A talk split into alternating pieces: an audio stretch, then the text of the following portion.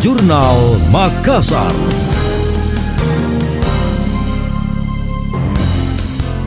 Saya Emil Faris dalam Jurnal Makassar. LSM Lumbung Informasi Rakyat Lira menyikapi sengketa lahan di Jalan Metro Tanjung Bunga yang diambil alih kembali oleh pihak Bosowa setelah sempat diserahkan ke pemerintah. Gubernur Lira Andi Irwan Paturusi meminta aparat penegak hukum APH turun mengusut lantaran adanya kerugian negara yang besar, terlebih pembangunan telah rampung dan siap difungsikan. Dalam pandangannya, proyek pedestrian Jalan Metro Tanjung Bunga sudah bermasalah sejak awal, namun dipaksakan pimpinan pemerintahan saat itu, di mana membangun di lahan bukan milik pemerintah kota. Irwan menduga lahan yang diserahkan dan disampaikan ke publik hanya dihibahkan di bawah tangan karena ada kepentingan terselubung di dalamnya. Hal sama disampaikan Wali Kota Makassar Dani Pomanto. Menurutnya ada kerugian negara dalam pengambil alihan lahan di Jalan Metro Tanjung Bunga sebab sudah ada pembangunan di tempat tersebut. Dia mengakui telah melakukan pemeriksaan secara menyeluruh. Hasilnya tidak ada dokumen legalitas yang dimiliki pemerintah terkait kepemilikan lahan tersebut. Hanya berupa perjanjian. Itu pun memiliki makna multi tafsir. Saya kira memang pasti ada warga negara di atas. Coba tanya nanti di aparat hukum, bagaimana kalau itu?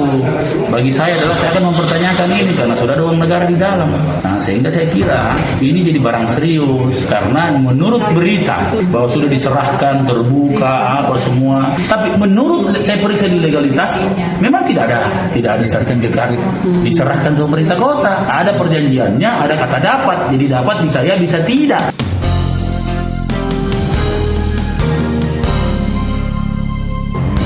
Dalam pantauan, lahan di Jalan Metro Tanjung Bunga telah dipagari keliling. Di depan ada spanduk yang berisi tulisan lahan ini milik Bosowa dan dilarang membangun. Anda masih mendengarkan Jurnal Makassar dari Radio Smart FM. Wali Kota Makassar Dani Pomanto menemukan kejanggalan dalam pembayaran gaji pegawai honorer. Dugaannya ada permainan yang dilakukan organisasi perangkat daerah OPD. Pasalnya gaji yang diterima selama ini dianggap tidak rasional. Di mana terjadi perbedaan fakta di lapangan, tenaga honorer hanya menerima gaji berkisar 1,5 juta hingga 2,3 juta. Padahal anggaran yang disiapkan hingga 650 miliar untuk 12 ribu pegawai. Jika dihitung, mereka seharusnya menerima hingga 4 juta lebih. Olehnya Dani merasa ada markup atau penggelembungan gaji, meski dirinya masih enggan menyebut OPD yang dimaksud. Oke kontrak kita 12 ribu Yang dia terima kadang-kadang sama satu tiga Tapi yang dianggarkan kemarin Itu yang 2022 ya Itu hampir 5 juta Tapi saya Yang salah adalah Kenapa ada selisih Dari anggaran itu dengan kenyataan. Itu makanya saya tidak mau ada markup anggaran. Ini saya tekankan tadi. Saya tidak mau ada markup Saya baru temukan kemarin di perubahan. Ini saya cut dengan 680 ribu. Iya.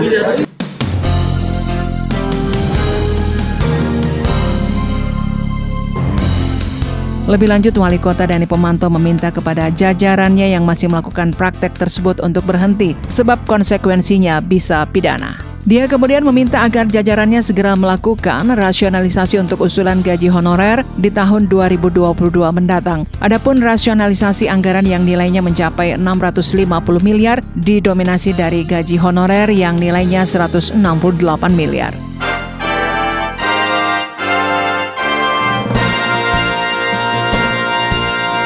Demikian tadi, Jurnal Makassar.